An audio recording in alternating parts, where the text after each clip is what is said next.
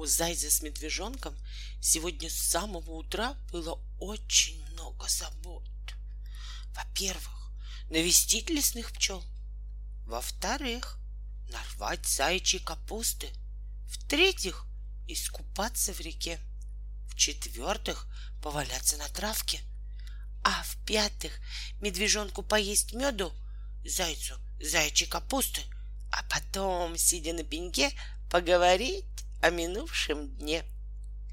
И поэтому они проснулись рано-рано, умылись и побежали навещать пчел. «Эй, пчелы!» — крикнул медвежонок, когда они остановились под деревом, на котором жили лесные пчелы. «Не дадите ли вы мне немножко метко?» «Как же!» — сказала главная пчела. «Жди!» «Он и так уже целую неделю ждет», — сказал заяц. «Я жду», — сказал медвежонок. «Вот и жди», — сказала главная пчела и спряталась в дупле. Заяц с медвежонком потоптались, потоптались под деревом, а потом побежали искать заячью капусту. «Что-то нигде не видно твоей капусты», — сказал медвежонок. «Я сам удивляюсь», — сказал заяц. «Только вчера через нее надо было продираться, как сквозь кустарник, а сегодня ни одного листика». «Бежим купаться», — сказал медвежонок. И они выбежали к реке. У самой воды сидел ослик и задумчиво глядел на облака. «Ослик!» — закричали заяц с медвежонком. «Мы...» «Тссс!» — сказал ослик. И заяц с медвежонком задрали головы. Прямо над ними плыло три облака. Одно было похоже на медвежонка, одно на зайца, а третье на ослика. «Я плыву первым!» — сказал медвежонок, устраиваясь на травке. «А я тебя догоняю!» — сказал заяц и сел рядом. «Подождите меня!» — попросил ослик. «Мы не можем!» — сказал медвежонок. «Мы торопимся!»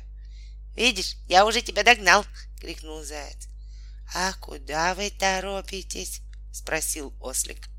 «Щипать заячью капусту и есть мед», — сказал медвежонок. И тут на небо выплыло целое облако заячьей капусты и маленькое янтарное облачко меда. Облако медвежонок принялось есть облачко мед, а облако заяц щипать облако заячьей капусты — «Оставь мне немножко заячьей капусты», — попросил ослик.